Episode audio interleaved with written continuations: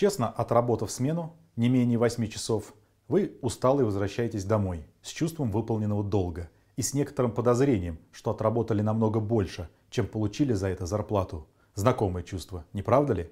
Попробуем научно разобраться в этих сомнениях. Напомню, что капиталист нанимает вас только для того, чтобы вы произвели стоимости больше, чем стоит ваша рабочая сила. Короче говоря, для производства прибавочной стоимости. Но для процесса производства капиталисту недостаточно только рабочей силы. Ему нужны здания, оборудование, машины, программное обеспечение, сырье, материалы и так далее. Итак, капитал можно разделить на две составляющие, играющие неодинаковую роль в процессе производства. На постоянный и переменный капитал – где постоянный капитал, обозначаемый латинской буквой С, это часть капитала, воплощенная в средствах производства, сырье и материалах.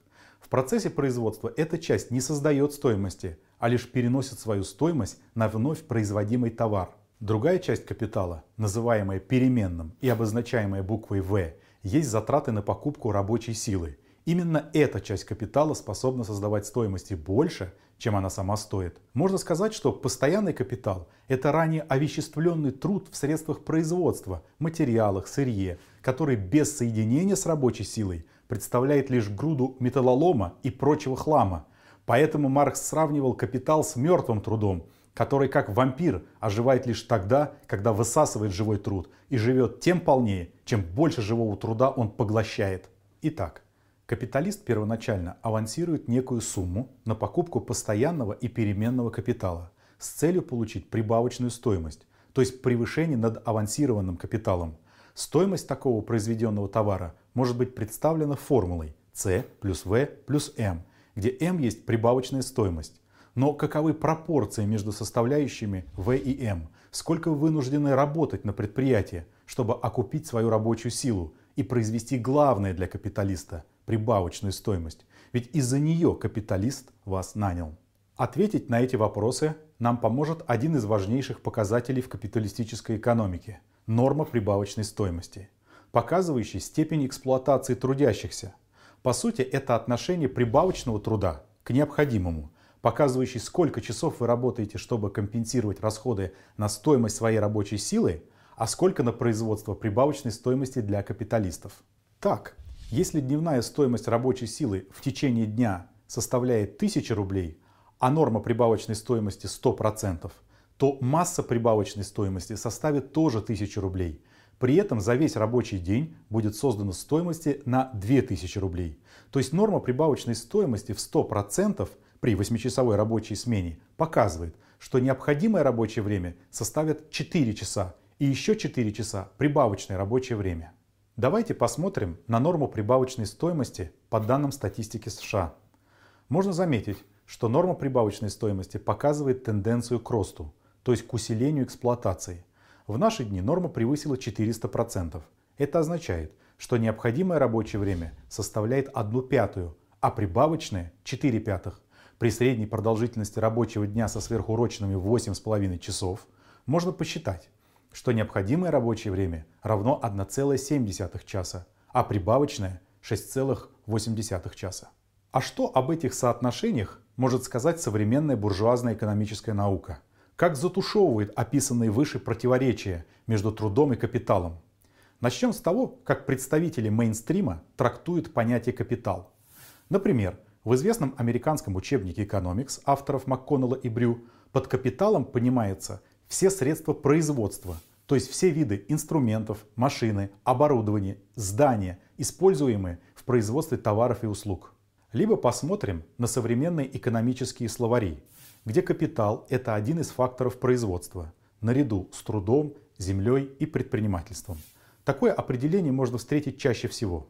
Представители Economics не в состоянии раскрыть социально-экономическую сущность капитала, основанную на эксплуатации человека, а ограничиваются всего лишь описанием внешних проявлений этого важнейшего явления. При этом не могут даже реалистично описать капитал, отождествляя его лишь со средствами производства.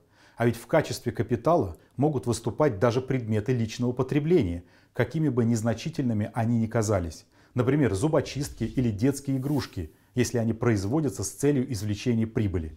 Согласно современной буржуазной экономической мысли, Стоимость продукции создается вкладом нескольких факторов производства – капитала, земли, труда, предпринимательства и информации. При этом утверждается, что факторы производства взаимозаменяемы, то есть труд можно заменить капиталом и наоборот. Далее для простоты рассмотрим воздействие на результаты производства только двух вышеупомянутых факторов производства – труда и капитала. Если при производстве товаров увеличить один из факторов производства, например, труда, то стоимость производимых товаров возрастет. А если вместо труда увеличить капитал, то стоимость продукции в соответствии с теорией экономикс должна бы также возрасти. Ведь это взаимозаменяемые факторы. Но нет, практика опровергает экономикс. Стоимость производимой продукции в этом случае снизится. Причина состоит в том, что капитал, то есть средства производства, не создают стоимость, а лишь увеличивает производительность труда. Оттого стоимость данного товара будет снижаться. При этом средства производства будут изнашиваться. Этот процесс известен как амортизация, которую экономикс также не способна объяснить. Ведь другие факторы производства не амортизируются, и здесь какая-то путаница. Э, как я уже сказал, предположительно э, произошло внезапное проседание свай из-за э, изменения в вечной мерзлоте. И еще. Как известно, современная буржуазная экономическая мысль построена на идеологии либерализма, апеллирующей к идеям свободы. Одним из важных принципов, который можно назвать категорический императив Иммануила Канта, который гласит «поступай так, чтобы ты всегда относился к человечеству как к цели и никогда не относился бы к нему только как к средству». Получается, сваливая все факторы производства в одну кучу, мы человека сопоставляем с машиной. Человек уже не цель, а средство. Средство накопления капитала – Выходит, теория факторов производства противоречит даже основным принципам либерализма. Неужели представители экономикс этого не видят? И почему дают такие описательные и притом поверхностные трактовки капитала? Ответ будет простым. Это действие идеологии. Понимание этих процессов не соответствует интересам современного господствующего класса, а от того замалчиваются, либо искажаются до столь уродливой формы. Именно марксистская политэкономия способна показать основное противоречие капитализма – его эксплуататорскую сущность, основанную на присвоении неоплаченного труда рабочих. Так что, когда будете снова возвращаться с работы с чувством, что вас обворовали, знайте, так оно и есть.